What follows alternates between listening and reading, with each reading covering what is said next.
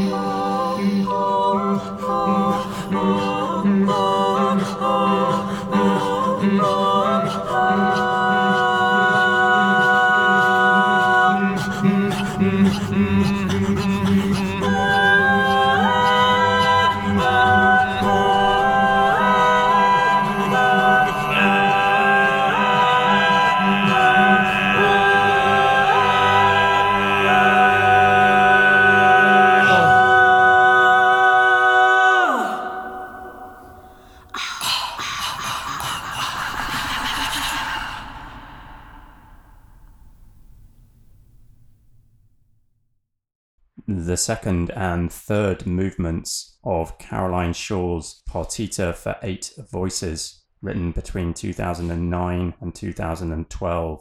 She's a bit of a darling of the contemporary classical music world in the States. She's certainly enjoyed a level of exposure pretty rarely afforded to composers of the type of music she writes. She's a Grammy Award winner and also the youngest ever recipient of the Pulitzer Prize in Music as a direct result of this piece. And it would be a gross dereliction of duty for me to fail to mention that yes, she has collaborated with Kanye West. So the partita itself is made up of four parts, each named after a Baroque dance movement, and it has a really interesting relationship to music history, seeming to raid through the annals of vocal music, taking inspiration and elements from here and there, whether that be the Renaissance or the outer fringes of the 20th century avant garde, plain chant and hymn and extended vocal techniques, whilst also bending towards musical cultures from around the world, as for example can be heard with the inclusion of throat singing in the third movement of this piece, which I think is my favourite of the whole thing. That was performed by Roomful of Teeth from the EP Partita for Eight Voices, released on New Amsterdam in 2016. Time for a total step change now. This is Curtis Roads.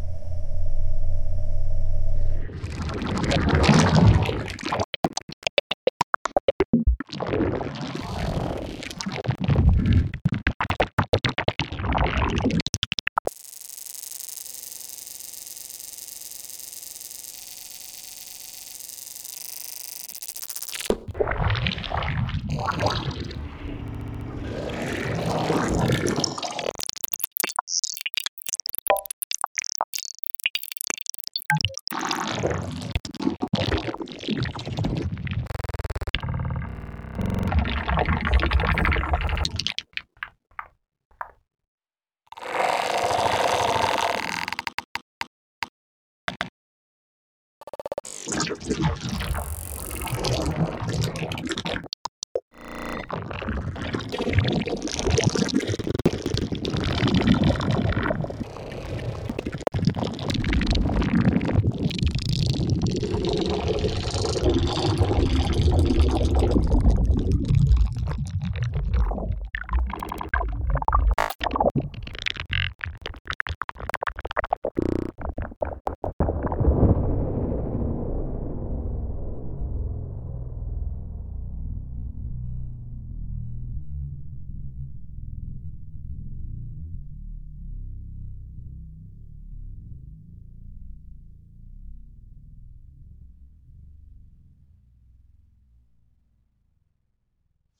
Volt-Air by Curtis Roads, written between 2001 and 2003. He's a real master of granular synthesis, that versatile process of chopping audio into sonic grains, typically of a few milliseconds in length each, which can then be recombined to form composite textures, sometimes spiky or pointillistic, and sometimes dense, swarming, or cloud like. And in this piece, he seems to be exploring a fascination with microrhythmic processes and timbral modulation that can be achieved and so finely controlled with granulation.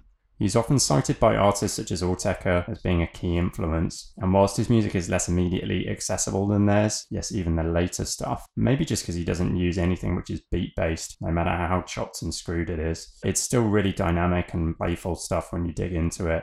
That was taken from the album Point Line Cloud, released on Asphodel in 2005.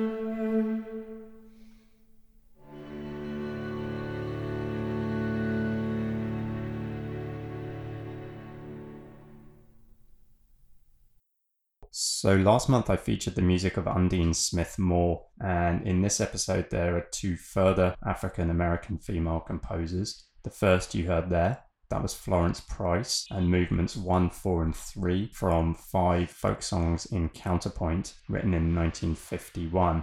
And Florence Price is probably the best known of these three composers. She achieved a fair amount of success in her lifetime, and she was the first African American composer to have a symphony performed by a major orchestra, for example. But she seems to be less known today, even if there has been some press attention and a series of reissues of late.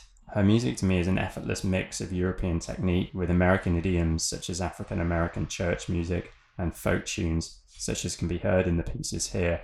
I think they're great. They're just really sprightly, continually interesting arrangements that are a real pleasure to listen to and brilliantly performed there by the Apollo Chamber Players from their recent album Blurred Boundaries, which was released on Navona in 2016. Do,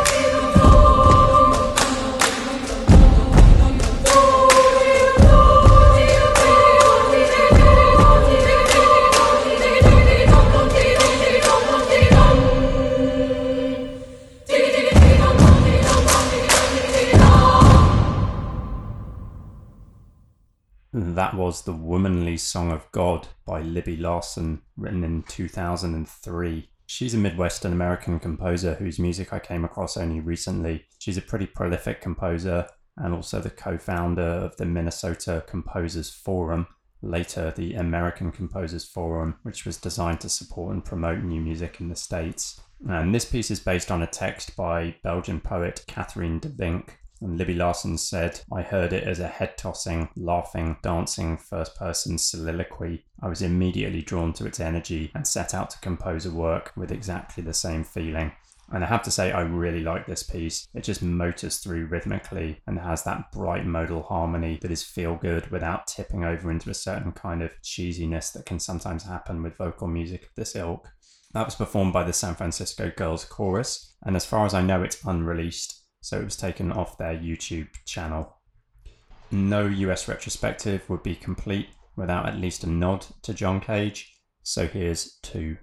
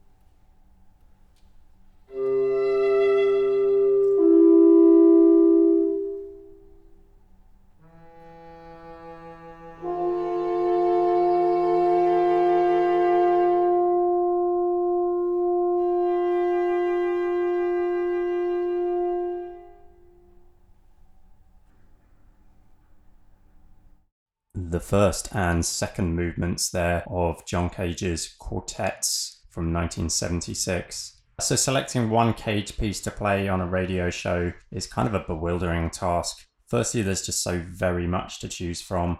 Secondly, it's also different, but most significantly, there's the open endedness of Cage's approach, and as a result, the perhaps almost arbitrary nature of any one recording. Effectively, no Cage recording can really be considered set or definitive, as the notion flies in the face of the indeterminacy that his work embraces. And Cage himself always had a pretty ambivalent relationship to the recording of his own work.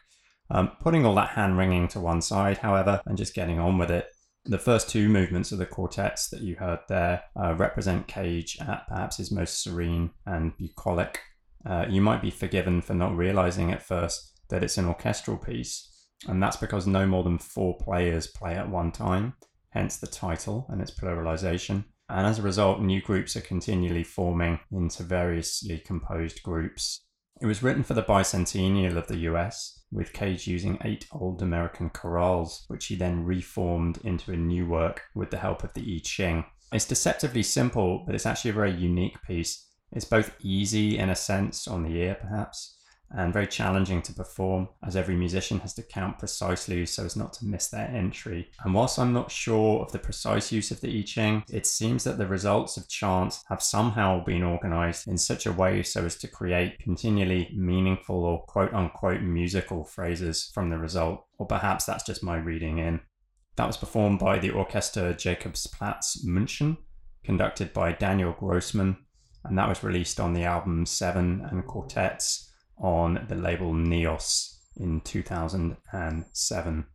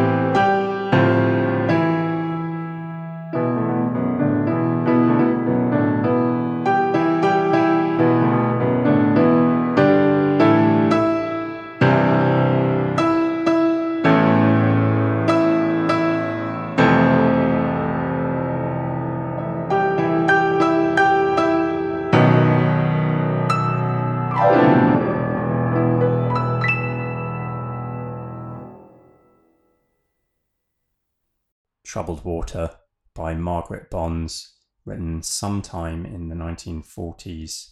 So she's the third African American female composer in this US retrospective.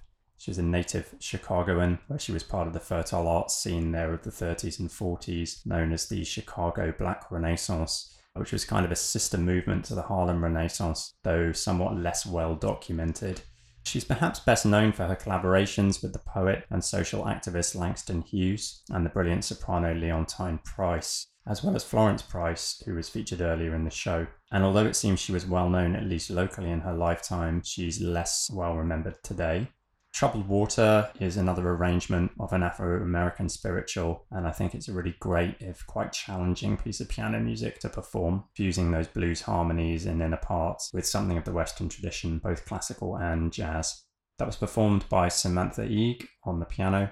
The album is Four Women, music for solo piano, and that was released on Wave Theory in 2018. Now closing out with a landmark of immersive sound art and live electronics, this is David Tudor's Rainforest.